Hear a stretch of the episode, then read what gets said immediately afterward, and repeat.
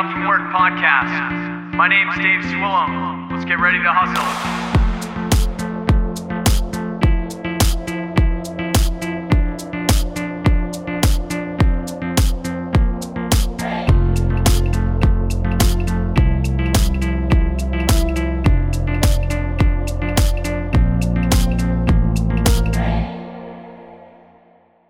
Welcome back to the Waking Up From Work podcast. You're listening to episode 80 tonight.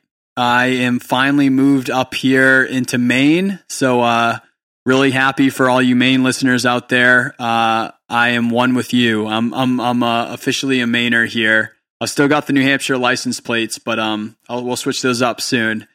Uh, excited to have on tonight a gentleman that I met a while back and I've just kind of kept up with and then it just kind of seemed like a good timing where I was like, damn, I'm in like Portland all the time and you are on my mind anyway from like from uh, just keeping up with you, man. So I'd like to welcome on Tanner Campbell from the Portland Pod. Welcome, man. Hey, man. Thanks for having me so much. I really appreciate this. I Yeah. love, I love hanging out with other audio nerds and talking about something that's not audio because it's hard for all of us. Because you were a podcaster Yeah. that created a podcasting space that's now on a podcast. So Yeah, it's, very, like, uh, it's very cool. It's very meta, I think is what they say, but I don't know. I'm just appreciated that I'm getting any attention from anyone. That's great. I'll Usually I'm locked in a room all day. You get attention, man. I'm I'm always paying attention to the people behind the curtain because that's me, you know. So for those of you that don't know Tanner or the Portland Pod, maybe you're in some other part of the country or something like that. Tanner owns and started up the Portland Pod, which is a podcasting and audiobook and uh, content creation center in South Portland, Maine. Here, helping people and businesses run their podcasts basically. Uh, I met Tanner, I'd say about a year ago right now at the NH podcast meetup in Londonderry, New Hampshire with Steve Meter and that crew. And uh, we just chatted for a little bit and then he talked at that event. And I've just kind of kept up with him since that point because we do a lot of like things and he's a smart dude. So that's Tanner about right here. I don't know about that. uh, I, I'm a guy who I think has been in the right place at the right time and is a little resilient, which I think is 90% of what you need to be successful in any endeavor, uh, especially any endeavor as silly as opening up a podcast recording studio in Portland, Maine. hey man people first of all people don't like cockroaches right but when a nuclear bomb hits and they're still there they're the only life left They're you know what i mean so like they're still a good thing at that point not that you're a cockroach but i'm just Yeah. saying like the resilience piece like i do think is significant and then I don't think that it's too crazy to open. I mean, you could tell me better than anyone in the world, but to open up uh, this type of thing in in South Portland seems like a good spot to me. I don't see anything else out there that's doing anything that you're doing. Yeah, well, that that is actually what made it good and bad. Um, there was a lot of when I first started out, really before I properly incorporated in February of 2019. I had spent about since the previous September really educating the community. Uh, most people here were not really on the podcast train. It hadn't really arrived yet. A lot Wow. of people knew what they were, but there were still a lot of those questions that not amongst the younger people, of course, they definitely knew. Uh, but Maine is an older state in general. I think our average age is up in the mid 40s or something. I, I want to say that that's right. Don't Okay. quote me. Uh, but so there were a lot of those questions that are, well, what is a podcast and how's it different from radio and how do I listen to it and where do I get it and is it free and does it cost money and do I need special equipment? Do I have to have an iPhone? Like all these, que- because they didn't really know. And really about eight months after I showed up, which is stupid luck because I didn't move here to open up a podcasting studio. I, I moved here to take a job at the United Way. Uh, so it just so happened that eight months after I showed up, people started to, and maybe by virtue of there being somebody in town now that was just going way out of his way to get attention. Like I was going to every, I was going to every chamber of commerce meeting that I could go to. I was, I was hustling at- and going to every meetup I possibly could, which now of course we can't do anymore. Uh, and I think that by virtue, some combination of just good timing and by virtue of the fact that I was out there so much and saying, Hey, I'm the podcast guy. My name's Tanner. Questions about podcasts? Let's talk about that. Uh, that when people started thinking about it, they started thinking about me. which is really a great position to be in. Yeah. Uh, if not a little bit of a scary one, because you know this po- this podcasting studio started as a desk in a co working space. Uh, so I wasn't really ready to have clients, uh, but I got them uh, quicker than I was ready for them, which is what allowed me to, which is really what allowed me to um, to serve them at all without that first client I signed, which was Nancy Marshall of Marshall Communications. If that had not happened, if she had not paid me an entire year of service up front, wow. uh, the podcast studio may never have happened because I used that, I used that money to build out. It was dumb luck. Like that's half of it. So that's really my theory on um, on how people find success. Anyway, there are these people who say I, I built it all on my own, and then there's people who say you built nothing. Everything is about who you know. You know, and somewhere in the middle is the truth that Yes. you have a path. It's not destined for you or anything. I don't believe in any of that stuff, but it's it's the path that you have, and you don't really have a choice about that path, but you do have a choice about what you do with the things that happen to you while you're on it. Uh, and I think that people who start businesses, much like yourself, uh, that you deserve a fair amount of credit for, you know, jogging to the right when you should and not zigging when you should have zagged. Uh, and I think there's a there's a soft skill in that that is developed over time as you fail miserably multiple times. Because I've owned like four other businesses and sold one, which makes it kind of successful, but three others failed. Uh, Sure. And so the other half of it is just not quitting, you know, like not not believing that you should have got it by the time you were 25 because I'm almost 40 now. Uh, you know, and it, there are a lot of people I see who are like in their early 20s, mid 20s, and they're like, oh, my business isn't successful. I'm like, what the fuck? You've got so much time. You have another 20 years before you're as old as me. Like, what are you doing? Like, just keep trying. It's okay to fail. It's how you learn. Yeah. Success is success is a terrible teacher, is what I say. I think that's a really important thing that you said uh, because a lot of this podcast, I'll always say like, "Hey, I'm I'm talking to five years ago me," you know, because a lo- uh, like anyone, I learn a lot of stuff along this way, and like when you're when you're still doing it, you learn quite a bit over that time of like what you were doing wrong, obviously, and like what makes more sense now. Mhm. And a big thing that I tell five years ago me is like overnight success is a 10 year thing.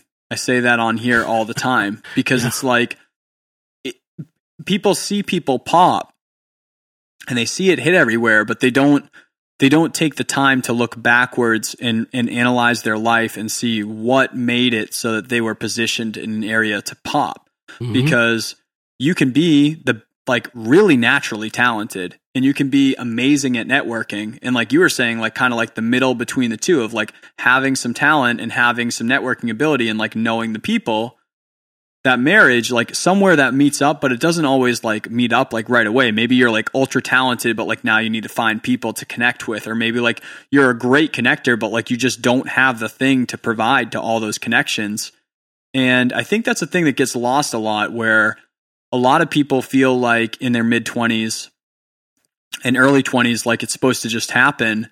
And I feel like a lot of great things will not happen right at that moment. Maybe they they can be the start of it and and like definitely don't want to dis, you know discourage anyone at that age that like it can't happen for you right now. There's people that are kicking my ass every day, you know. Mhm. But um yeah, I mean that's definitely something I talk about all the time is is just that it will it will take time sometimes and sometimes it's also just about enjoying the process through those times because having four businesses before 40 that's also significant dude. Even if like you consider it failed or not like that's such an experience. It seems from my point of view at least it seems like that would be quite the experience of life dude in, in that amount of years. Like 40 years old to have four businesses before this time and then be doing something different at this time that's pretty crazy. Like do you want to like do you want to tell people a little bit about that history? Like what did that look like coming up to this point? Yeah, uh, it's a long one. It's funny that you say that success is a 10 year uh, journey because it's 2020. And the first time I ever put out a podcast as a creative, just touching the medium, was 2010. wow Uh, and, and I don't feel particularly successful in this moment, right? We're in the middle of COVID. This business could still very well fail. I mean, like anybody's business could right now, especially the smaller you are. We're a very small operation. Uh, but to uh, to talk about the start, in 2010, I got a Yeti microphone, which is what I now tell people not to do unless they have a really good room to put it in because those mics are very sensitive, Yep. uh, which is why everybody thinks they suck. And uh, I started a just a news review and like YouTube video review um, podcast with my girlfriend. And it was called Tanner and Brittany at Night. Tanner and Brit at Night, I think is what I called it. And you can still find it. Uh, it's not doesn't have any audio there, but it's still in the search engines. I'm 10 years younger. I look much better than I do now. I'm a little jealous when I look at that picture. Uh, and it was just for fun. And I think we did maybe like 10 or 20 episodes. Episodes. They were nothing. And this overlapped with a really big personal event in my life where I was not happy uh, doing what I was doing. I had been an I had had a very entrepreneurial style for a super long time, uh, and to give you an idea of that, if we go super far back, uh, when I was 14, my first job I ever had was at a was as a dishwasher at a place called Paisano's Pizza in Lake Worth, Florida, on Lantana and Jog. It's not there anymore. Well, it's still there, but now it's like a fancy Italian restaurant. There's no more crappy little Italian restaurants anymore, but this was a really crappy one. Uh, and I was a dishwasher there, and I remember on my, my second or third day, or maybe it was my first week, because I got the paycheck, and the paycheck is like, oh man, this is really depressing. I just had to scrub really shitty dishes all week, and I made like two hundred and fifty dollars, and I was just really bummed out about it. You're like, because- this is not equate. This is Yeah, not be- equate. because minimum wage there was like, I think it was like five twenty five when I was that age. nice. So like, I see fifteen dollars an hour now. I'm like, whoa, I would die if I had that much money when I was that that age. But of course, inflation. Uh, so I went home to my dad, and I'm like, huh, how long until I can retire, man? You know, like half joking, but also not completely joking, kind of serious. Didn't want to work. Uh, and he said something like, my dad's very conservative, so he's very down on like any government program that has ever existed. Uh, and he says. Well, the way this government runs retirement, you'll never be able to re- retire. Like, he's really upset. There'll be no money for you to retire. You're going to have to work another 80 years. And I was like, holy shit. That's such a in- long time. That's such a When long this time. already If- sucks now. if I have to work for 80 fucking years, man, uh, I better not uh, be doing something like this. And I'm like looking at the dishes. They're like, not this shit. Uh, so that started an obsession that was the bane of my father's existence for my entire, the entirety of my youth, uh, where I would churn and burn jobs like this. And when I tell people this, which, which is what I'm about to tell you, nobody believes me. But I can still, if given about an hour or two to sit down and remember, name all these jobs. Uh, I've had 64 jobs since 14. So to give you the idea Whoa. of now, now a lot of people are going to say like, that's more years than you've been alive. What did you quit a job every month? Sometimes, yes, I did quit a job every month. Wow. Uh, so wow. that those jobs have ranged from like, I worked one day at Hot Topic in the mall, but that counts. Those are jobs. I got a paycheck for that for like one day. Um, what, worked- one one day, dude, you're like, I'm out. I'm out. I'm out. well, I'm out. I was working at Starbucks at the time in the same mall, and they wanted like a day's worth of help. So I was like, oh, I don't know. I've never worked in a clothing store. And then I was like, nope, no, no, no, no, no. I'm not going to do that again.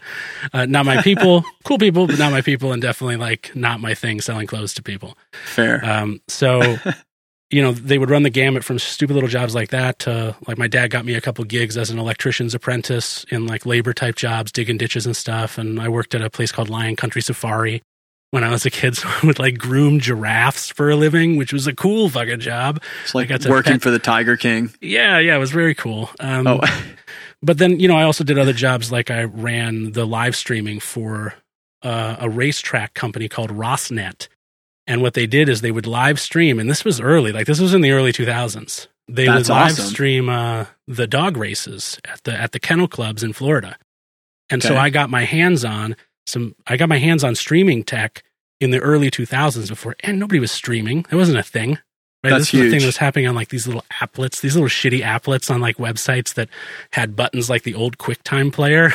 it Yep. was terrible. Uh, but I got to touch on that tech. And I had a couple of jobs like that that led me to more and more IT related jobs. So I stopped doing these kind of menial, no offense, because some people love like labor jobs. It just was not my thing. I, Yep. Like I'm an up here guy, I'm not a here guy. Uh, so I got away from those kinds of labor jobs or repetitive service type jobs, and I got more into a different kind of service job, which was mostly technical support. And that got my hands on more tech. So something that has really benefited me when I'm building this business or anything I've really done. You and I were talking about streaming tech right before we started recording. Yep. Is that I have this very strange collection of experiences as jobs uh, that give me these kinds of. Um, they're not superpowers or anything. I don't think of them that way, but it, it, it is not uncommon for someone f- to ask me, "How do you know this?" And then I'll recount like, "Oh, I had this job." And they're like, "How many fucking jobs did you have, man?" And I'm like, "A lot." 64. 64 of them. This is number 64. 65, actually. So I've had 65 of them. Hopefully, I only have 65, but we'll see. Tanner was planning straight up the whole time. Yeah. Where he's like, literally, I'm going to cherry pick every job to get the Yeah. specific talent for. And people be like, well, like, how do I do this podcast Be like, hot topic, one day Yeah. a week, one day a week, hot topic. Like, literally one day. This is how you do it. Uh, so what ends up happening is that after all that churning and burning, and the thing that really enabled me to do it, I should give them a shout out because without this company, I would have not been able to do this. Uh, I worked at Starbucks like for 10 years, for almost that entire time. Uh, Wow. I was a I was a barista at Starbucks, and Starbucks, for those of you who've never worked there, don't know, and they may not still do this, but they did at the time. Uh, you get full time benefits for part time hours. So if you could meet 20 Awesome. hours a week, which I could on a weekend, doing two back to backs, or like an open close, the clopen shift, the close open shift, uh, that you could um, you could bank that 20 in a weekend, and I could have a full time job during the week. So there was never uh, there was never a risk to me quitting jobs all the time. But you know, the older I got, the closer to 30 I got. Uh, so in my late 20s, I'd say, the less I wanted to do it. Because now I wasn't exactly young anymore. And I was old enough where people are like, I had to get real fucking creative with my resumes, dude. Like, because I would have had some fucking crazy resumes if I didn't make fudge some numbers, right? would have had some weird gaps, or they would have been like, "Why are you moving jobs so many times?" Um, and I just got kind of tired of having to do that, so I really started to focus on IT, and I got a job at a company called TBC Corporation as a manager of a help desk. Didn't start that way, but that's what, what it became, and that was where my IT career really solidified. This is probably like 2011 or 12, uh, and I had just returned from. This gets back to this idea of me wanting to be able to do more with my life, right? yeah. right before I took that job. In fact, the the week I took that job was about a month before I would actually start the job. And I took the last month of 2011, which was the year after the Haiti earthquake happened, and I went to Haiti to do relief work because I was like looking for something. Like I was like, I gotta I gotta get out of here. I gotta do something that means something. And Haiti really that experience of like I knew what Haiti was like intellectually. I'm like, it's a very poor country. It just had this terrible earthquake people are super poor. Like this, I like in my head, I know what this is like, and I was correct about that. Um, Sure. but it was different to actually experience it. So oh, remember, anything, dude. Especially anything like that. It's a Yeah. total different thing. So after coming back, the morning after I got back, the night we got back, we uh, flew into Miami, stayed in a hotel, had some drinks. It was very surreal to be in an environment like that after like eating goat and rice and climbing mountains for a month, right, or for a few weeks. Sure. And I, the morning I get back to my actual house in Boynton Beach, I wake up and I'm like, I haven't been to Starbucks in a while, so maybe I'll go to Starbucks and I'll get a tea. I always get green teas. And I'm in line waiting to order my tea, and the line is like wrapped around the friggin' thing because it's popular, right? Or that spot was. Uh, and this lady in front of me is just like arms crossed. Can you believe this? Like complaining about the wait and shit.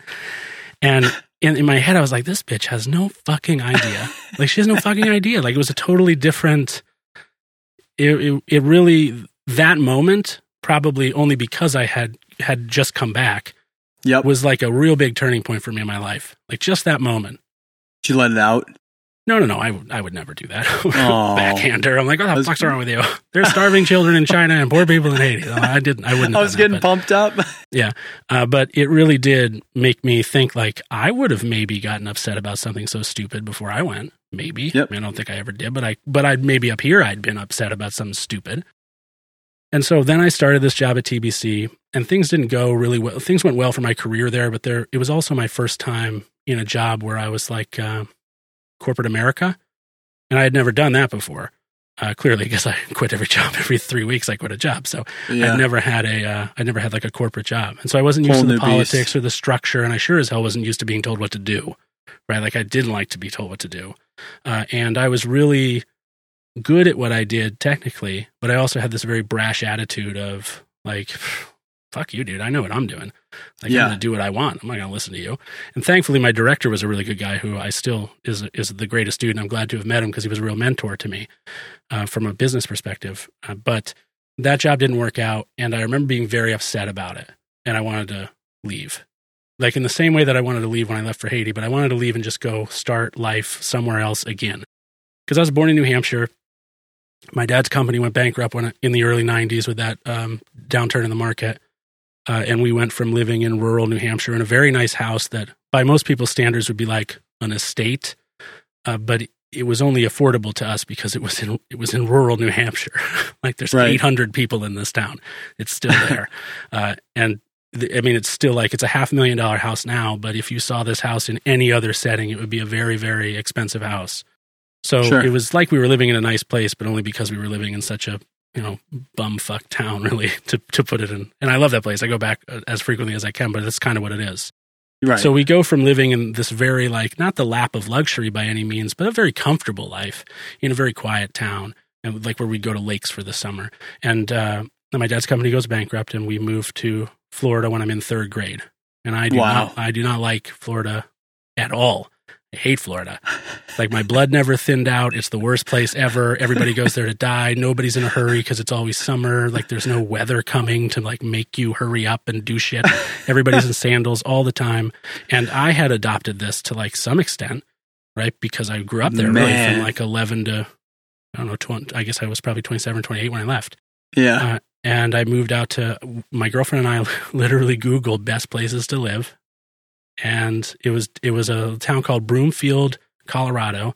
But Broomfield was like not near anything cool. So we were like, ah, we'll go to Denver. So I move out to Denver and I pick up podcasting in Denver and I start a podcast called the No Godcast. Now I started as like a because I'm, I'm I'm like in a phase of my life where I'm questioning faith, belief, I'm I'm kind of heady as an individual anyway, so I'm I'm gravitating towards those kinds of conversations. Sure. Uh, and I just start a monologuing type podcast. I'm like, I, I mean, I go spend eighty dollars on a mic. My girlfriend wasn't out there yet. I was kind of like setting up for her to come out, and I did like five episodes. And Ricky Gervais, who is a you know well known personality and atheist, sees the show and retweets the show. So I go from having zero listeners to having more than zero listeners. And I'm like, ooh, ooh, ooh, I could like do something with this. Like maybe people like this. I could do some stuff. So this is like I'm I'm, a, I'm an extremely ambitious person. So the first thing I do with any hint of success, right, any hint of success, especially then, uh, is I start looking for ways to spend money on this silly thing that I've just started because it's like Okay. getting popular. uh, and so I partner with a local studio and I start funneling like my day job money into making this podcast something. And I grew this to like a 100,000 subscribers. Uh, ca- caveat to that, the metrics back then really sucked, right? Like, so it might have been 10,000 in reality. But like when you're in the Webalizer stats, because it's the only way you could track any traffic back then, you're like, oh my God, so many visitors. But it's Still significant no matter what, dude. yeah, Even right. Well, it felt 10,000 that is yeah. significant And plus, I didn't me. have the I didn't have the context of today of knowing that the metrics were shitty. Uh, so I managed to finagle my way into interviewing a lot of people whose names are not not notable, uh, and becoming known within that community as this guy who kind of had these very measured conversations with people. Uh, but that community is not very measured in general. Uh, I'm an atheist. I'm still that way. But there was a big part about that community that was very angry, which is understandable because, you know, the largest segment of any activism is usually rooted in some kind of anger because they're mad about something. Right. Uh, and I'm just not a very, I don't get angry. Like a lot of people are angry about the election. I'm like, no, I mean, I'm, I got shit to do. I'll go vote. And then whatever happens, I guess we're just going to have to deal with it. I'm not the guy that gets really worked up. That's just not my character. Uh, I I voice my opinions by like donating to things, right? Like I'm not going to go hold a sign, but I'll certainly give you some money to support the cause because I agree with it. I'm just not a person who can get upset or excited. And so there was an element of my show that was very popular because I was that in an environment that wasn't that. But this was also like 2012, 2013. Sure. And so this is when this kind of like wh- where you'd start to see like gate at the end of things. Like there was gamer gate and there was like elevator gate and there were all like these things that people would get very upset about, these moral atrocities, these outrages. And all of a sudden, my show wasn't really like a thing that people really wanted to tolerate because it was so moderate, right? It was so like we had Ray Comfort on, and then we would have an atheist come on right after him, and they would be like, "Why didn't you like beat up Ray Comfort more?" And I'm like, oh, I don't know, because he's probably a nice guy. He hates people who have abortions. I'm like, yeah, I know, but that's just a stupid opinion. Like, what do you want me to do? Beat him? I just couldn't. I could. I wasn't the. I was no longer right for that community, and it was frustrating to me because I wanted to be. So I started a business throughout that whole thing called secular programming, and I started a live streaming radio uh, station called secular.fm. I started a magazine. Uh, I, of course, had the podcast, and there was something else that I did that I can't recall, but it was it was like this very ambitious first run into like owning a proper business. I'd owned a couple before, but they were like I was in college and they were rinky dink, not really businesses so much as like just LLCs and uh, or DBAs and and so I made a real big effort here, and I just kind of got pushed out because I wasn't a right fit for the community, and frankly, I didn't want to serve it anymore because it just felt like it wasn't a community that I wanted to serve. it's I not clicking with like who you are authentically, yeah. and you're like I right. can't not be myself, and I'm I'm channeling this topic as right. me, and if you're not clicking, if you're if you're wanting something from me that's not me, then like we're not right together. I would have not been smart enough at the time to put it that way. In fact, I was quite pissed, but uh, but now, looking back on it, yes. I mean, sure, I have the benefit of the years between me and it happening. Uh, but there were some other things that that I realized in that time. Right. For one, I was a really bad boss. I was not good at. I did. I hadn't learned the lesson that if you're the boss and you're working sixty hours on the project that you're passionate about, you can't expect the other people to be that passionate because they're not the same as you. They're not. They're not to say they're not as talented as you. They're not as vested as you. Right. They don't care as much as you. You can't ask these people to work 60 hours a fucking week. And that cost me, that cost me some friendships during that time. I also learned that I was really had a knack for kind of being the guy who was like, oh, a crazy idea that probably won't work. Fuck it. Let's try. And yep. then I had, and then I had a pretty good success rate at doing that. Uh, and of course, my podcasting and engineering skills grew.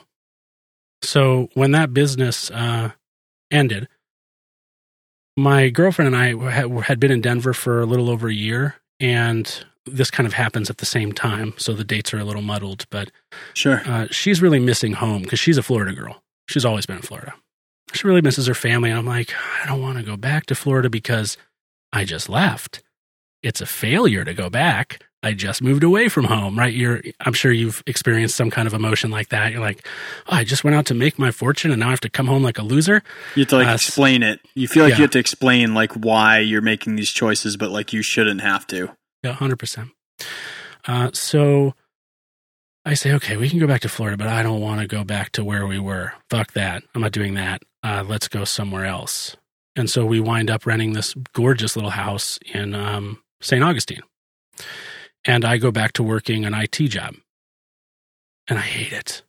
Oh my God, I hate it. It's the worst. I had some IT jobs out in Denver, of course, too, because the podcasting, I, I had no idea how to monetize anything at that point. Sure. Uh, so it was really just a passion project.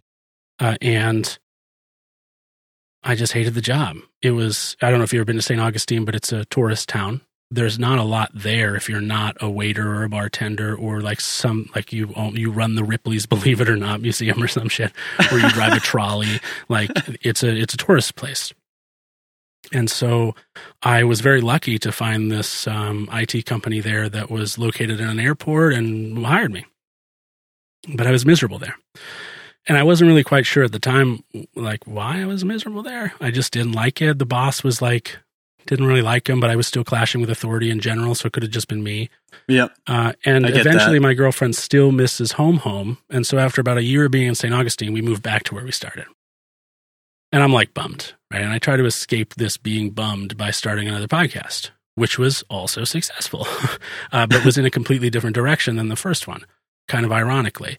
So this podcast was called Legends, Myths, and Whiskey, and it grew to about fifteen thousand subscribers, and the metrics were much better at this point. So I knew that, that was true. Uh, wow! Uh, and I had monetized it a bit, a little bit. I was making a few hundred dollars, but I was working in an, an you know, a few hundred dollars a month, and I was working as an IT guy for, for the during the day.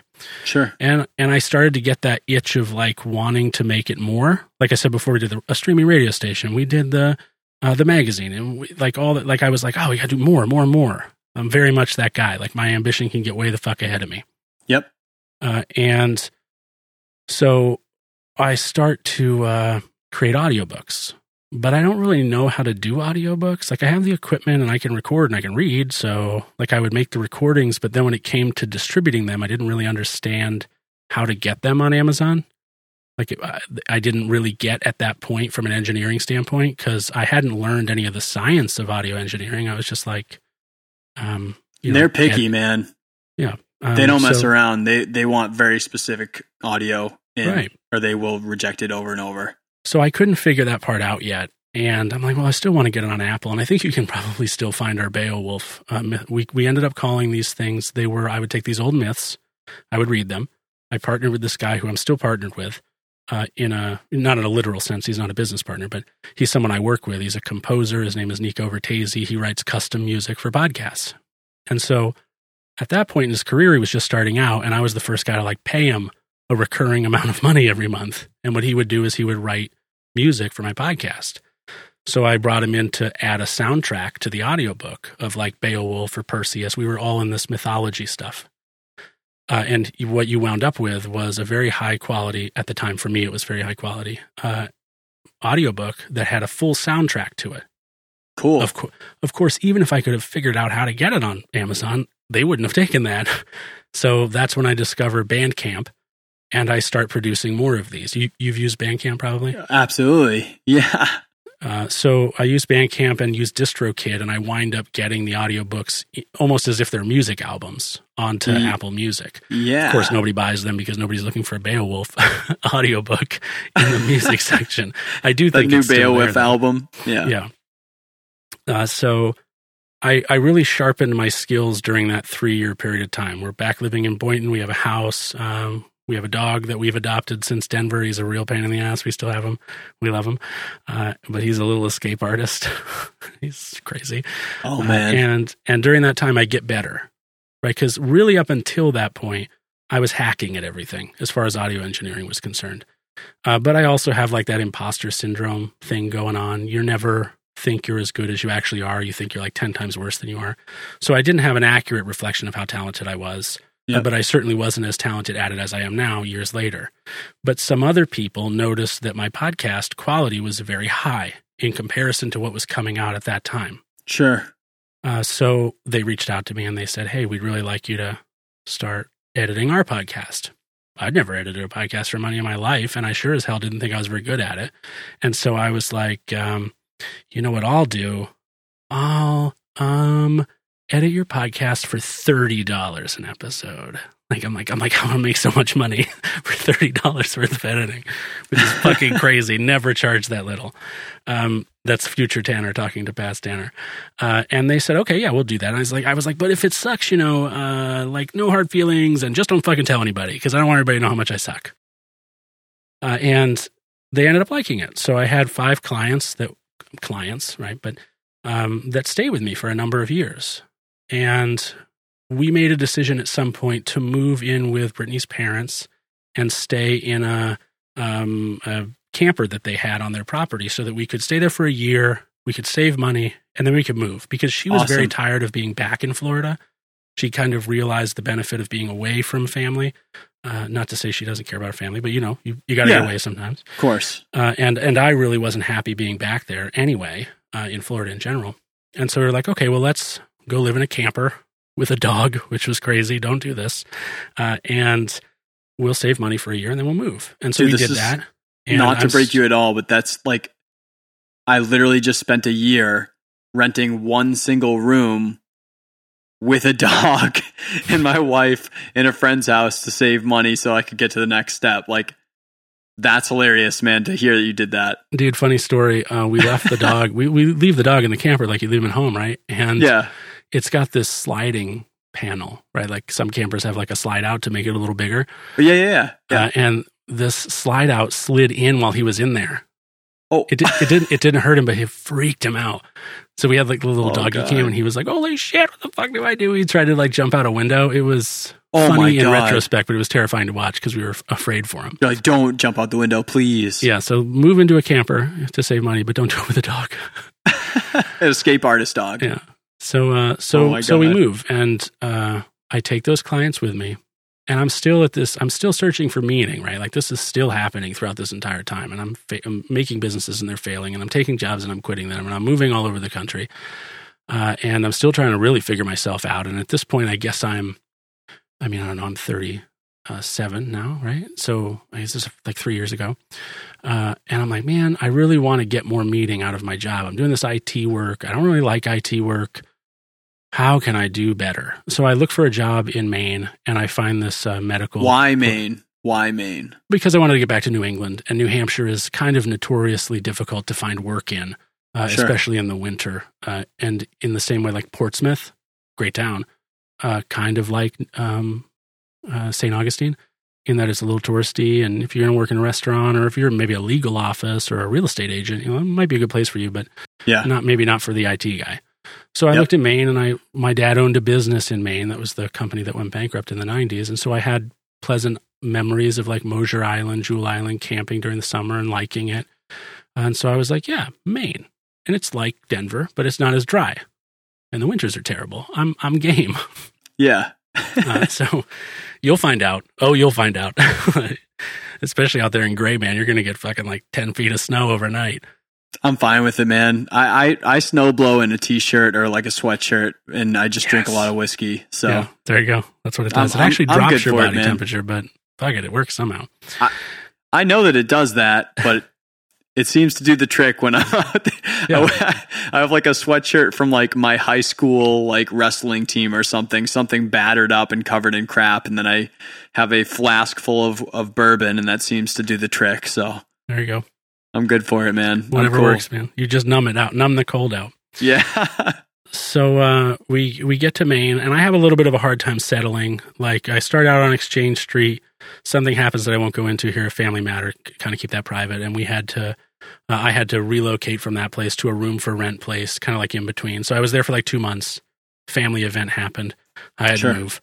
Yeah. And then the guy I moved into the room with, he sold his house, so I had to move again. Oh my god. How So fast like- after? Like quick? Yeah, I'm like, this is this is the universe's way of like getting back at me for quitting jobs. They're like, oh, we'll make you quit houses, motherfucker. We're gonna Uh, tell you when you have to do things now because you're Right. choosing so much. so uh so I, I eventually get settled and Brittany moves Brittany comes up because I had gone I had gone out ahead of her again to kind of stabilize stuff and uh and I'm working at the United Way of Greater Portland. I kind of skipped over that. I found a, a job that uh, wanted to hire me. They flew me up for an interview. And while I was here, I kind of used that excuse to take another interview, which may be a little unethical. I don't know. Uh, but they knew, I guess they knew about it. So I guess it's not. I don't think it's unethical, man. I, So- I like seriously with that stuff. It's like you got to do business, man. You got to do what you got to do. So I uh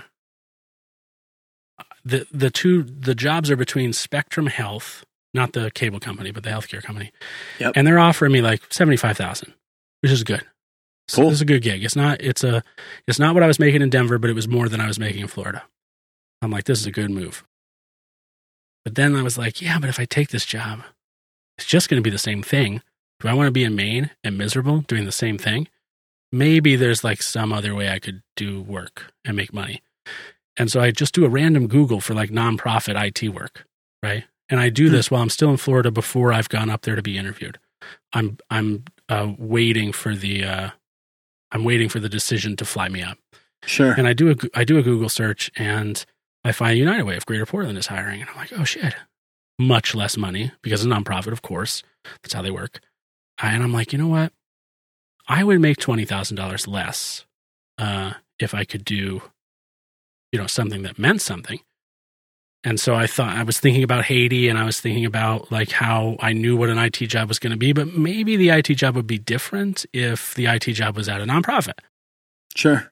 It wasn't. Uh, of course, it wasn't because an IT job is an IT job, right? And I didn't really know that much about the United Way in general. Um, it's it uh, it operates in a way that raises money and then takes that money and disseminates it to uh, other nonprofits. So they're like a middleman in a way, which Sure. makes them very businessy as opposed to very like in the thick of the trenches helping people. They have a massive impact because they have such an ability to to collect money. Uh, but it's not really like what I think of. Like when I was thinking nonprofit work, I was thinking of like the work I did in Haiti. But Right. that's not what this was. Uh, and I should have known Where you better. That was felt it. You felt it from the ground view, basically. Yeah, right. Uh, and so I knew almost immediately, like within a few months, this was a bad choice. But now I'm in Maine and I've relocated my whole life. Uh, and I can't, what am I supposed to do? I don't know anybody here. I have no, I have literally not a single friend. My niece lives here, uh, but that's it. I'm like, I don't have a way to get out of this. If I quit this job, I really can't get another job. Like, probably not. Nobody knows me from Adam. I can't quit a job after three months of being here and somebody's going to hire me. So I'm walking out of uh, United Way's old building, um, like just one day randomly, and um, Ken Burns, who works there, was walking out with me, and there's a little ATM space. It's in the breezeway of like a building that's next to us that has a Camden Bank and a bunch of attorneys in it. And he points at this. He points at this ATM space. You know the kind you need to use your card to get into. Yeah. It's just all glass. It doesn't have an ATM in it. And he says, Well, that make a cool little podcasting studio. And I'm like, Shut up, Ken. The fuck do you know? That's a dumb thing. It's glass. It would never work. Stupid. I, I don't say any of those things, but I'm thinking, like, that's dumb. That's never going to work. Yeah. And then I get home and I'm like, Well, I mean, I still have those five clients. And I mean, what could that possibly cost? Possibly. This Like, what could it little tiny cost? spot. It's Yeah. like a little 60 square foot box. Yeah, it's glass and it's stupid, but it would give me really high visibility. And I could like maybe be a podcasting place right in the center of downtown. Okay. Which would be sick. Which would be sick, right? And it would be so cheap because it's an ATM rental. Like, like how much could that be? Uh, so I uh, I call the number on the sign, which is like Malone uh, Real Estate or something. Okay. And I'm like, I have a really insane idea. Uh, can I talk to the owner of the building? Now, it's odd that I would know the owner of the building, but m- my father having had a business up here, I didn't know him, but I knew the name. Oh and so I had some familiarity with with the family in general. And I knew that if I was going to get this to work, I needed to talk to the guy who owned the building, not the guy who was trying to like, you know, Sell like it rent, out. rent the space, right? Uh, so I go, well, well, can I talk to Tim? Uh, and I really want to tell him my idea. She, he goes, yeah, sure. I'll send you over to secretary. and You can chat and see if he's interested. So I read him an email. I go, Tim, I got a crazy idea. And like within minutes, he writes me back. He goes, I like crazy ideas. What's a crazy idea? And I go, I want, I want to put a podcast recording studio in your fucking ATM space. And he responds again almost immediately. And he goes, That's a fucking crazy idea. Like, he, he goes, I kind of like it though, uh, because I'm trying to change kind of the, the face of Portland. I'm trying to update it a little bit. He owns a lot of he owns a lot of property here. Um, a good percentage of all the buildings downtown are owned by by his company cool. by extension him. Uh, so he says, "Yeah, I'll tell you what I'll do. I'll give you the place uh, rent free for eight months, and if it works, if it works, then we'll talk about what it'll cost. And if it does not work, then you got to pack up and you got to go, uh, and no hard feelings." I'm like, "That's a fucking deal. I'll take that deal." Absolutely. right? Like, I'll yeah. take that deal. Uh, so he says there's a caveat. You know, it's in the Camden Bank building. It's the attorneys that live in the second, third, fourth, and fifth floors are like, they, rent all those floors. They're a lot of money for me. I can't piss them off. I have to ask them if it's okay. And so we spend about two months. I'm still at United Way. We spend about two months going back and forth, answering just like some. They sound silly as I ask them because like we're not lawyers, but the lawyers in the bank are asking questions like, "Well, will you be producing any pornographic material from the podcast studio?" And I'm like, "Well, yes." No, like, no, of course I won't be Of course. uh, because it, you don't know what a podcast is. I'm not going to do that. Uh, will any of it be very controversial? And I'm like, well, here are my clients. None of them are political in nature, uh, so I don't think so. Uh, they're kind of boring, actually. so no. So then I had to mock up like a 3D thing in Google SketchUp. One of those weird skills I just have from working in technical jobs all over the place. So I made like a Google SketchUp and a CAD drawing to show him what I planned on doing with the space. And he said, "Okay, this is good. What about signage? What kind of signage are you going to have?" So I had to mock up like a like a glass decal and how I was where I was going to put it and what it was going to look like from the outside because there's glass so you can see in. yeah. And so we go back and forth for like two or three months, and eventually the decision comes back as no, because they just Oh. didn't they just didn't want to do it. They they thought it might reflect poorly on the brands of the attorney's office and the bank, which is like totally fair. What am I going to be upset that this guy tried and it just didn't work? Yeah. Of course not. Yeah. however, I'm also like one of those dudes who, at this point in his life, has failed enough times to know that you do not put all your eggs in one basket, right? Uh, so I, uh, I was looking for another place to be what I thought would be a Studio B because I knew that I could edit stuff in there with a pair of headphones on. I could figure it out, Right. Uh, but I wasn't going to have people in there. right. You get you'd get it'd be small, you get outside noise, you get inside wrong noise, you know. Yeah. So it'd be really cool and it'd be like tons of attention for sure, probably. So I had I was looking over in South Portland for a Studio B, like an alternative location where if like a client found me and said, "Well, I want to do this, but do you have a bigger place because I want to invite some friends over and do a podcast." And so I found this co-working space. And uh the like it was like 150 bucks a month to rent a desk. And so I had been doing that while I was waiting to hear if I would get this from this other guy. Uh, and I had socked a little bit of money away because I still have these five clients, right? And I'm just extra money because I have a day job. So I had socked away a few hundred dollars. And when the decision comes down as no, there's a whole half of the co working space, the half that I now currently occupy, that is not being rented out because it's still under renovation. It's a pretty new co working space. So again, this is like one of those examples of like having dumb luck and being in the right place and making a good decision. Sure. Uh, so I'm like, well, uh, there's an office down there, a dedicated office, about you know 200 square foot. Could I rent that for like half price since the whole thing's not even finished? And he was like, yeah, to get you in there and have you pay a little more. Sure. So my overhead instead of like 800 was like 400, which is more than $150 desk, but that's not a lot of money for a rental, right? For an office, for a studio. No. Not at all. And so I went to Home Depot and I started, you know, bef- well, before I went to Home Depot, I went to my five clients and I said, uh, and this is where I made the decision because I'm like, these are some things that have, this is like a good order of dumb luck. And maybe this doesn't happen again. And maybe I should take advantage of this kind of these serendipitous things that have happened. Uh, so I approach these five clients I have and I say, I'm already charging them like, I'm charging them like 300 a month for an episode every week.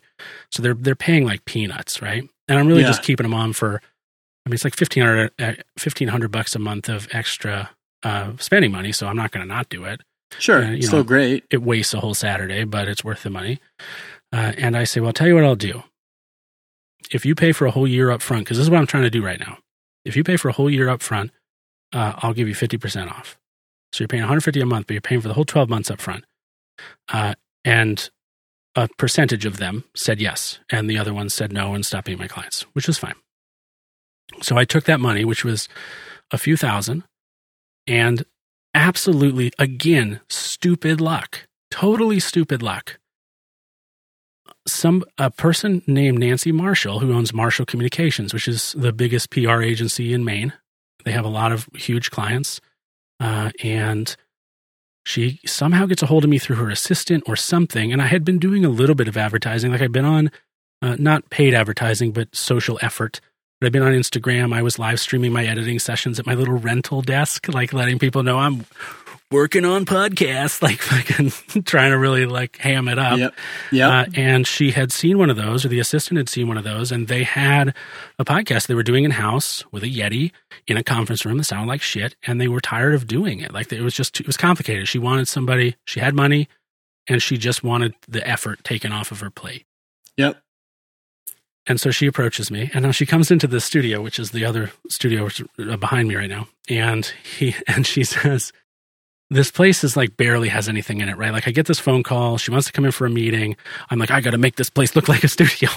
so I take, I take some of the money that I because it's just a fucking empty room. I wish I had taken pictures of what it looked like before I changed it. It was like there was like old sewing machines in this fucking room. It really there were paint buckets. It was, it was not ready to be used for anything.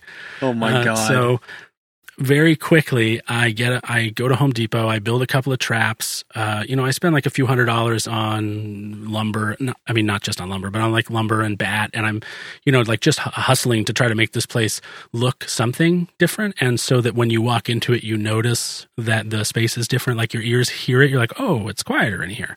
yeah. Uh, so I was just trying to go for some kind of effect uh, to make the experience more like they were walking into a special place because she was coming in like three days or some shit. And uh, so I get, you know, it sounds, it sound, ended up sounding pretty good. It definitely sounded way better than it did. There was some paint on the walls. I hired a contractor to rip a couple of two by fours, stain them, and make an accent wall the way you would like with like flooring. Uh, and it looked like a pretty good little space. And she comes in and she's sitting down, and I just have a couple of shitty like uh, the space that was not done yet, like outside the studio that was on the other half of the co-working building Yeah. uh, was a uh, podiatrist office.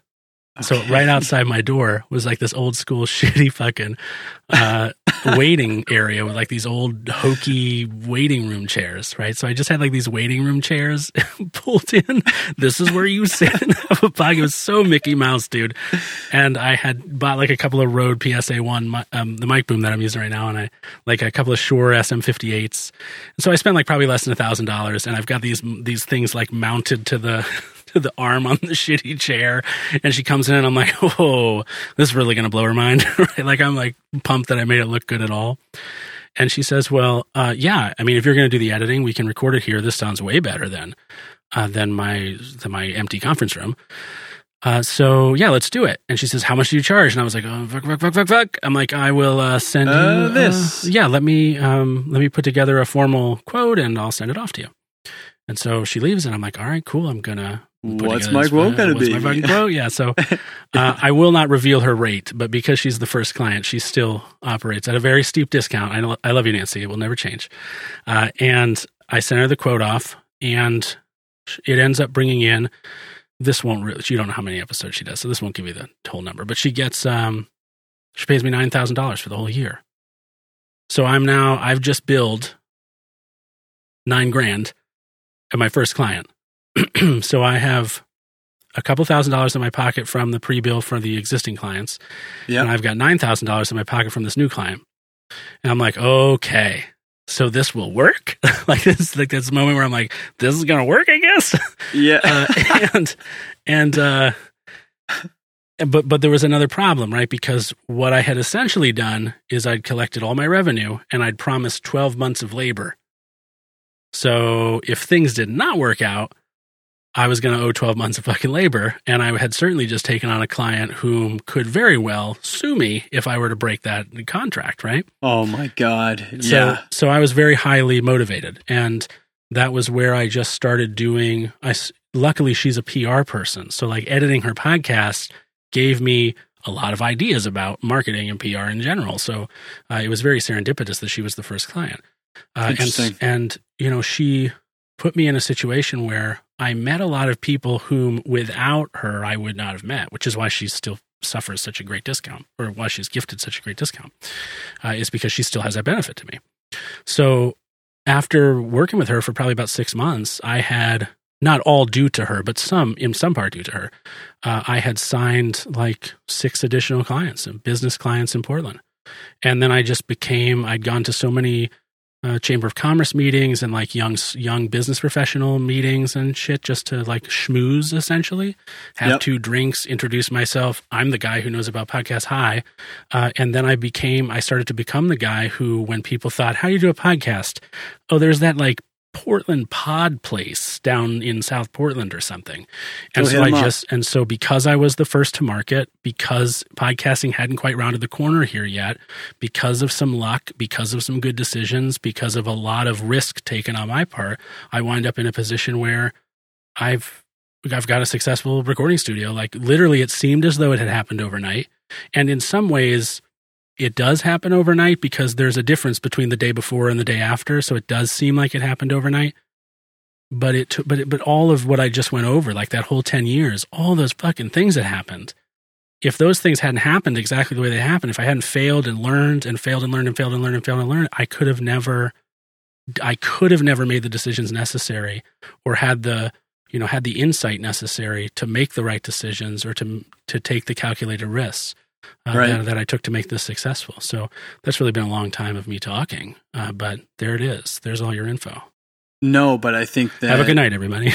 that's i mean that pretty much was our time but but i think that uh not every episode we get to actually take the time and say like this is legit all the things that happen to make that thing happen and that's really important because you can say that to people all the time with like, hey, like success is a 10 year thing. Like, hey, I've been working at this for blah, blah, blah. But like until they hear like the amount of moving, the 64 jobs, the amount of like little pieces and things where like you had to switch and adapt and things like that for it to be what you want it to be, then you hit that point where you're like, okay, 10 grand in the bank in like a matter of two weeks or something. Like now I know that this is happening. hmm But that took all of that time and all those changes and all those jobs for that to be a thing. Like that's insanely important for people to understand that if they haven't lived that amount of time. If like if you're if you're out there and you're early into this,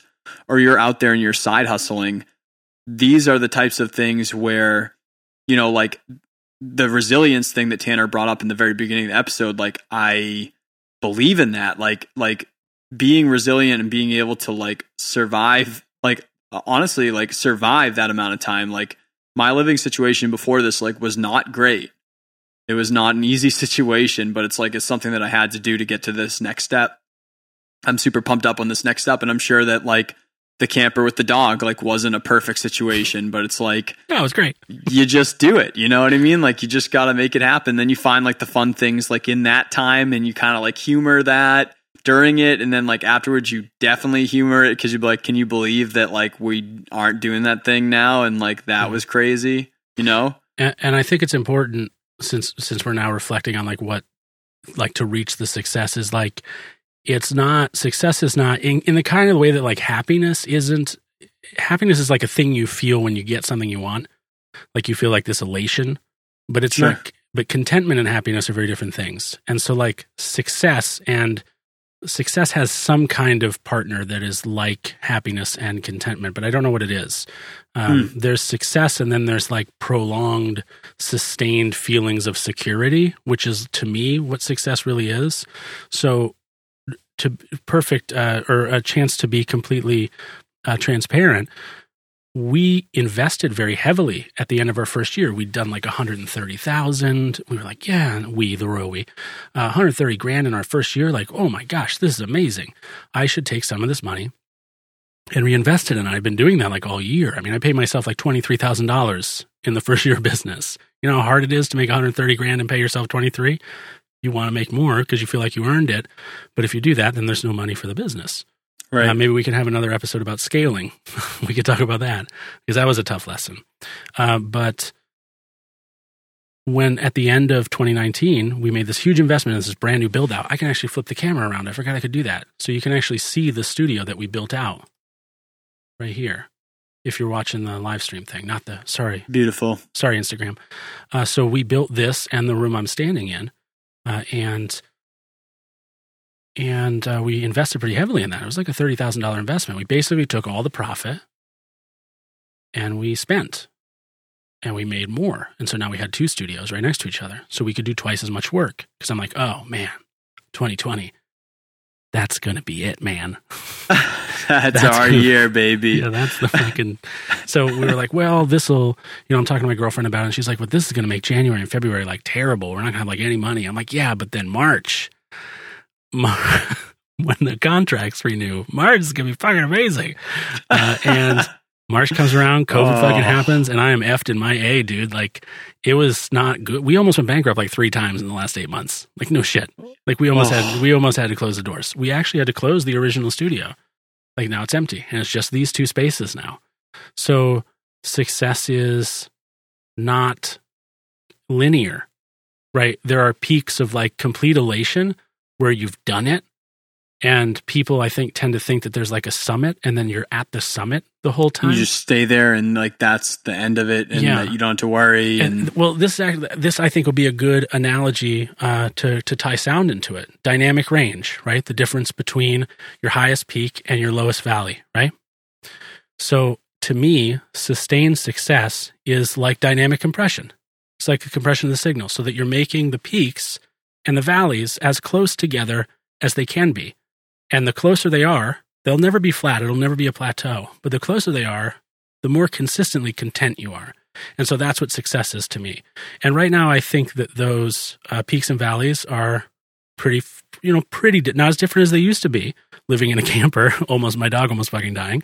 Uh, those those are those are huge peaks and valleys, right? But now Yeah. they're not so extreme. And I imagine that over time, as we get through this COVID thing and conquer this, or maybe we don't and we fail, and I open another business in a year, you know, like those valleys and peaks get closer and closer together until the up and downs are pretty steady and life's feeling pretty smooth. Like to me, that's what success really is, is where the extremes are not intense. And that really goes back to my personality, where I'm just not an extremes guy. I tolerate them apparently very well, but I don't want them. Uh, so my, my goal is always just to have a nice, easy uh, excitement and lull period that are not too different from each other. And, and success is not, the point is that success is not this thing where it's just like constantly jumping on jets. Like we had Joan London in the studio from Washington Post. Uh, Washington Post came in as a client. We had literally Joan London. That was like Wow. a fucking moment. And a couple, Yeah. mo- and a couple months ago, uh, we had uh, David Walton doing ADR at a at a par- at a studio we partner with, uh, doing for for a Hollywood film, and it was like, Amazing, dude. and I was like, what? This is amazing. And that was a happy day, right? Those are like, oh, I'm so happy and excited, and this is a success. But then I went home and I went to bed and I woke up and then I was just the guy who owned the podcast studio, right? So success and success is really just this feeling of that you're that you're in the right place, that you're doing things the way you want to do them. For me, this is my definition, uh, and that things aren't too hard, things aren't too easy. You feel challenged, and you can put you know you can put food on your table. It's, it's not all highs all the time. I like that definition, dude. Cheers. Yeah. Should we let your people Cheers. know now? we can, man. Yeah, we can. I've got five questions that I ask inside there. You get to do that. yes, And I that's will how keep we it short. I'm sorry, I babble. Go ahead. It's a no, no. That's cool. We got five questions. You can answer them kind of like the top of your head. You don't have to go in depth on them. Mhm. And inside there, you can definitely plug it up. There's one that's specifically to make sure people know where you're at. Oh, so, sure. Okay. first question we often get answered throughout the podcast, but I like asking it pointed for just like whatever people's thought is at this time is why is this the thing that you wake up and do every day versus any other thing that you could possibly do? Uh, it definitely is rooted in my complete inability to work for people who are not me. Uh, I have a I have a massive uh, problem, not necessarily with authority, but I have a very difficult time uh, doing things for people who I don't think are better at the thing they're doing than I am. And uh, unfortunately, and this will sound like a humble brag, but unfortunately, I feel like that happens frequently. And I it's very it's just very hard for me to work with other people. Super hard for, to take orders from other people. Not hard for me to work with people. Uh, but Yep, but so to work for myself is really the thing. That's the thing. Makes me happy. fair. I tell people I'm unemployable because I I just I can always overperform, but I'm just not a good employee. Like I, I will always perform very well. Like I'm a high performer at every job I've ever had. But I always am in trouble because I'm like not passing in paperwork or I'm not doing a training Oh, or yeah. I'm not like I just won't do things that in my eye waste time. Dave, why aren't you clocking I only in? do the thing. why aren't you clocking Yeah. in, Dave? I, you fucking know I'm here. You see me. You see me. I'm here. I have to clock you in. saw all the numbers that I generated, or you saw whatever thing that I did for all the things that I'm outputting. You can see all the output. Yep. Yeah, exactly, dude. I get it. All right. So along the way, we're talking about five years ago you or five years ago me, whatever it may be. But what is, say you could take what you've learned and like automatically, like magically put it into someone so they didn't have to actually live the experience, like the Haiti experience where you had to live that and like feel it, right? So they didn't have to do that. They could just learn the lesson. What is the biggest mistake that you've made along the way? Oh, that you tell someone like, "Hey, automatically learn this lesson because that was mega for me. That was huge." But like, don't do this thing if you could automatically learn it. uh, I would literally never do that. I would never do that. And I'll justify this. I've had this opinion for a very long time. It hasn't changed in, in the years that I've had it. Uh, I wouldn't tell my younger self or anybody else right now struggling a, a fucking thing because I am not a person who thinks if I knew, I would have been better off now. I'm a person who thinks that because I fucked up and because I didn't know and because I had to learn the hard way and I didn't Mm. learn it in a book or I didn't have a coach tell me, because it was learned and lived experience. I think that's the reason why I am where I am, for better or for worse. And I wouldn't want to gamble somebody else's success on trying to save them a shortcut. I don't think shortcuts are good. You can tell Sure. I'm gonna be a real jerk of a dad. Help me with my No. homework. Fuck you, do it yourself. Fail. no, but but I mean, like like to some extent, yeah. I don't I don't really like to do that. If I had to say something, I would say um, just don't fucking listen to what other people think about. Don't seek uh, the approval of other people. That's a pretty good one uh, because they are probably not going to get it. Most people who don't like, especially if you're an entrepreneur, Jesus Christ, uh, I cannot tell you, and you will learn this as you get older and become more successful. Uh, people who have never owned a business or have never hustled the way an entrepreneur entrepreneur hustles, they do not get it. They don't understand. They're they're not. It's not that they're stupid. It's not the, none of that. They're they just cannot possibly understand how important this is to you. They cannot see this the success that you envision. They don't believe there's any way to get to something so silly, uh, and they will they will in a you know and there's a second part actually. So don't listen to those people. And then also um, people who love you don't want to see you suffer. And so your mother and your father and your brothers and your sisters and your friends when they see you starving and eating noodles and Yep. struggling they're going to tell you to quit because they don't get it and they don't understand how important it is.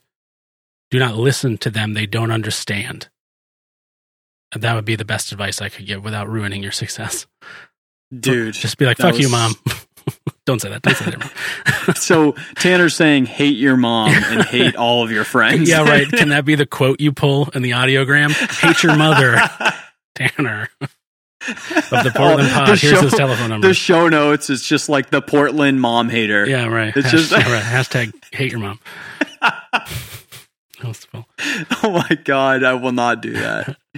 All right, so that was on point, dude. I I am not going to hash out any of that because I am I really enjoy that. I this probably will be the audiogram, honestly. Like I really like that. You might have even said it in that one statement, but I usually ask people on the flip side, like, what's the best thing that you've ever done? Sometimes Mm. that is Oh, like for myself what's the best idea you've ever had? uh, about something that helped me be successful. Um, Anything. You know, I think the best thing I ever figured out, it wasn't an idea I had, uh, but it was looking at how I price myself differently. This is like a super big moment for me. Um, I was, I have a friend here who's a business coach. He's not my business coach, but we chat and he sometimes gives me advice. So he's unofficial in that capacity. His name's Jacob Coldwell, uh, and he owns a coaching company called the Mountain Pass Way uh, wrote Cool. a book wrote, a book called Before You Begin that I actually did the audiobook for. Uh, good guy, very stoic. Uh, if you're into that kind of ideas, you should check him out. Uh, and we were having, uh, of course, I live in Maine, so we were having oysters, and we were talking about my uh, growth problem because I had one. I couldn't. The problem was that I was charging a rate that by the time I needed to hire help because I would be too busy, I didn't have enough money to hire help. And so it stopped being about pricing things at what I thought I deserved to make and started being about pricing things at what was necessary in order for me to hire help when I needed it, which then Sure. which then grew into so I need to charge arbitrarily this is not what I charge. I need to charge $500 an hour because if I don't charge $500 an hour, then by the time all my hours are taken up, I don't have enough money to hire another me. And then that extends because when the other you is also at their capacity, you have to hire another person. You have to have money to hire them. And it's like this daisy chaining of always having more money in the kitty than you need.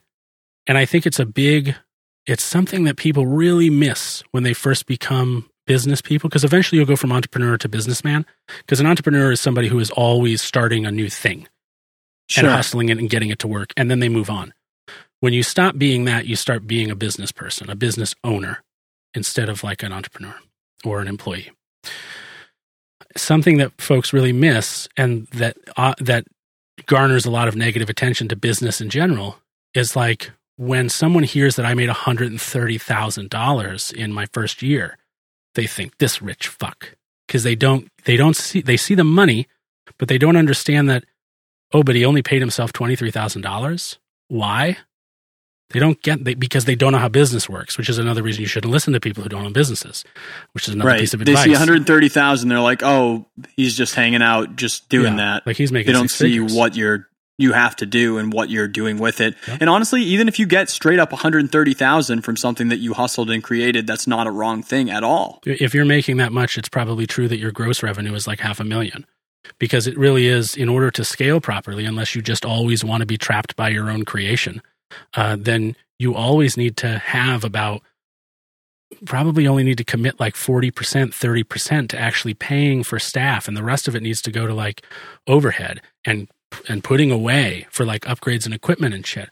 So when I stopped looking at my pricing as a way to like give me the money I wanted to make and made it about a greater mission uh, and being able to hire people and grow the company and offer benefits and pay for those things and like dude if you never fucking pay payroll tax holy shit guys you're in for fucking surprise the first employee that you hire uh, Oh. it's like it's like it's it really advances you from thinking about me me me to thinking about this isn't about me as an employee this is me as a I have to become more than one employee, then I need to step back and I need to become the owner. And then at some point, I need to be able to step back and someone else is the operator and I'm the silent partner. Like, and if you don't think about that, then you never escape your job. Sure. You're going to wake up from work and you're going to go to bed at work uh, if you don't learn that early on. So, so there you go. That's a good one. Cool. All right. So, last one before we get where you keep up with Tanner would be what's a resource you'd recommend to the audience? Could be podcast, audiobook, book, video, whatever, anything that you, any medium that you want. Uh, I'm a big fan of, of course, anybody who's an entrepreneur is a big fan of Gary Vaynerchuk, but I like Gary Vaynerchuk because he really, he's very blunt. Uh, and some people don't like him for that, but I think the overall mesh message from him is when I found him, uh, he was doing Wine Library TV. Uh, I think I caught like his sixth episode. I've been following him ever since. He's always, he's always been a guy who just really knows his shit and has, has worked the, has worked the hard work uh, and has lived the shit life and has sacrificed in the same way that a lot of us uh, sacrifice and a lot of us quit and he didn't quit. So i think that his content's good. It can be a little bravado. He curses a lot. Um, so he might not be your cup of tea but if you can distill out the advice he's giving and the general attitude it's good. Uh, and then also oddly related to gary vee but not his product something i discovered through him is a text messaging app called community that you can find at community.com uh, Hmm. and they give you a local number and then you can get your followers to uh, they text you and it's basically sms marketing. But it can be group or one to one and it comes direct to your phone and goes direct to their phone and it's pretty cool. It's actually kind of fun. Uh, i use it for a small podcast production that i use to keep in touch with listeners. Uh, you can use it in a number of ways uh, but it's a very intimate way uh, to keep in touch with the people who follow your stuff so community.com i would definitely check that out no they don't sponsor me in any way i just really like it That's awesome. Yeah, I mean, I get. I'm actually funny enough. I'm on Gary Vaynerchuk's community text. That's great, right? I mean, like it's I'm on with it. Gary, I it's like it. you get fucking messages every five minutes, but but you don't have to Yeah. use it like that. He's like, buy this new empathy wine, and I'm like, God damn it, Gary, I've got too much fucking I wine, do. dude. I still love it though, dude. I just love getting them. He's just like in an airport or like Mhm. doing a front flip or something. You're just like, all right, yeah. And and you don't have to you don't have to be you know Gary Vaynerchuk or Beyonce to use that tool. It's uh it's fifty bucks a month, so it's a little bit of a expense, but it's not a huge one. Uh, and if you're somebody who really values engagement, then it's worth its weight.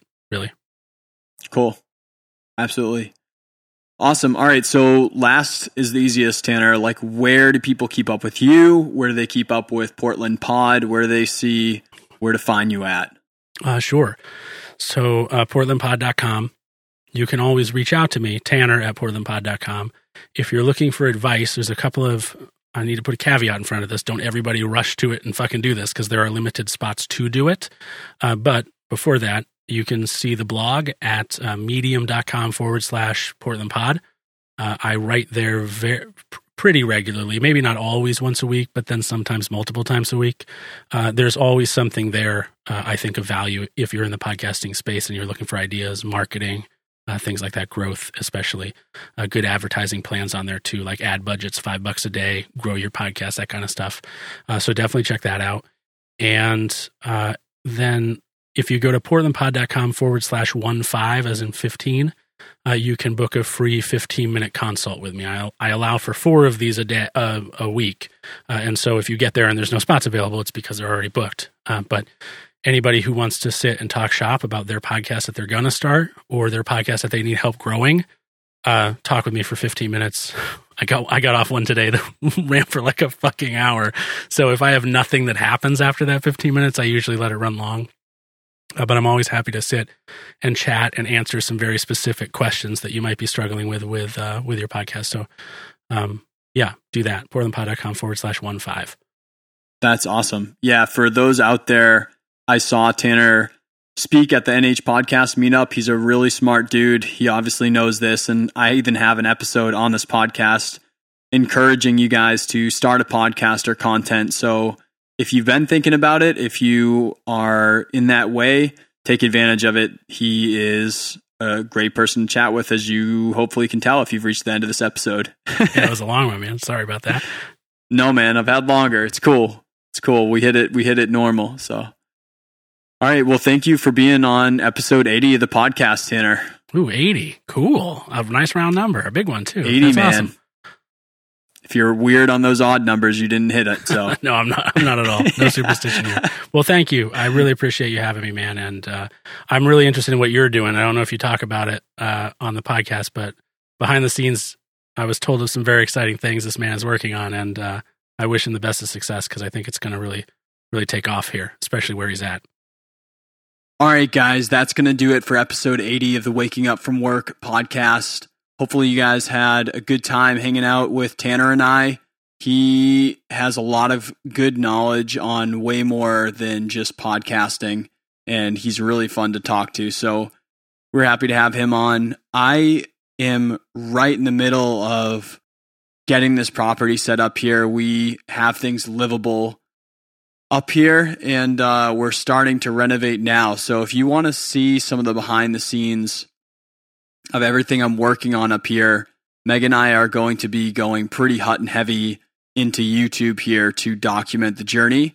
So uh, we just did a post recently with some some high quality pictures that Zachary James photos took for us and just announced that this is actually happening here. But if you want to kind of tag along with the journey here, ask questions, see what we're up to, and all the shenanigans and crazy shit that we're running into at this property, because it's just absolutely absurd here, then uh, check out the show notes below and the links on everything. It has our YouTube URL.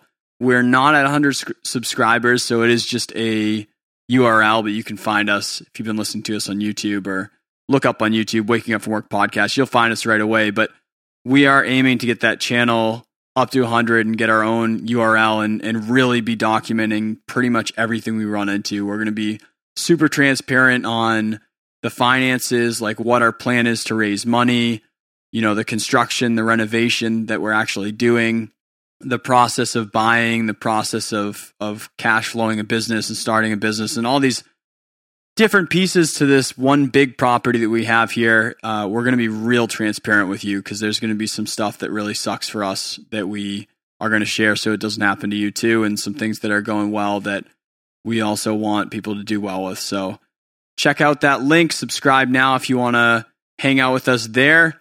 We are hanging out this week with Jonathan Hilliman. Might butchered his last name. Hopefully, he'll let me know.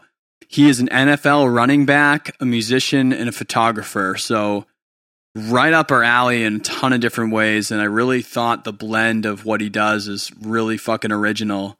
So, uh, we're excited to have him on on Thursday. If you want to join live at Dave Wake Up seven thirty on Instagram, we'll be live with Jonathan.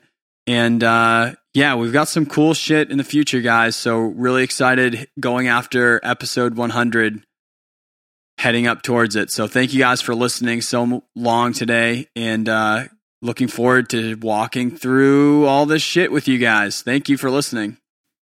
Peace.